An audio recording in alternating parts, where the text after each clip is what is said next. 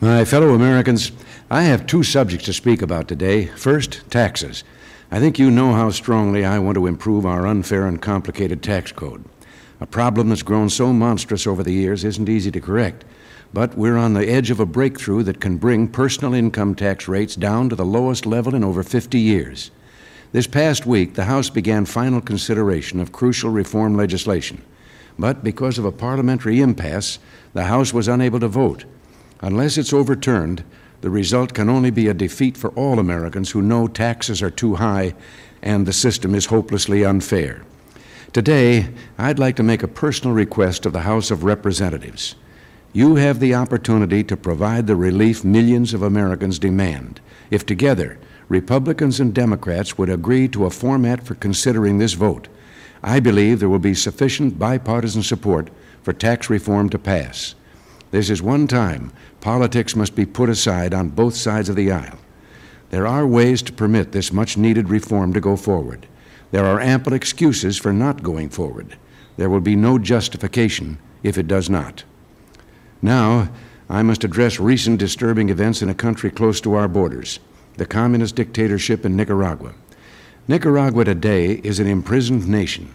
It is a nation condemned to unrelenting cruelty by a clique of very cruel men by a dictator in designer glasses and his comrades drunk with power and all its brutal applications.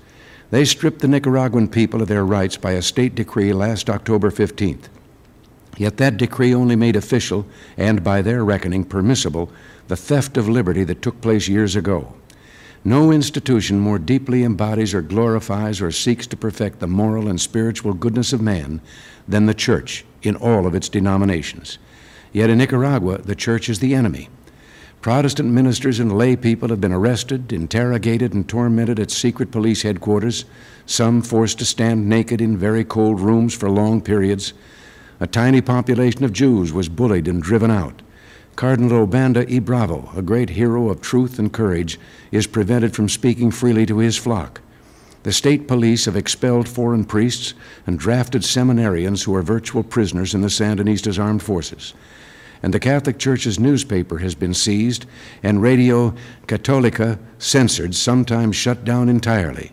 The same dictators who insulted Pope John Paul II also stopped Radio Católica from broadcasting a letter from the Pope and this beatitude Blessed are those who are persecuted for righteousness' sake, for theirs is the kingdom of heaven.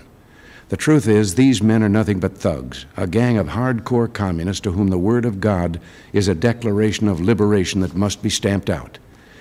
Their denial of rights, their trampling of human dignity, their wrecking of an economy with suffocating socialist controls all hurt and deeply offend us. But there's a cause for deeper concern. The specter of Nicaragua transformed into an international aggressor nation, a base for subversion and terror. Some 3,000 Cuban military personnel now lead and advise the Nicaraguan forces down to the smallest combat units. The Cubans fly the Soviet assault helicopters that gun down Nicaraguan freedom fighters.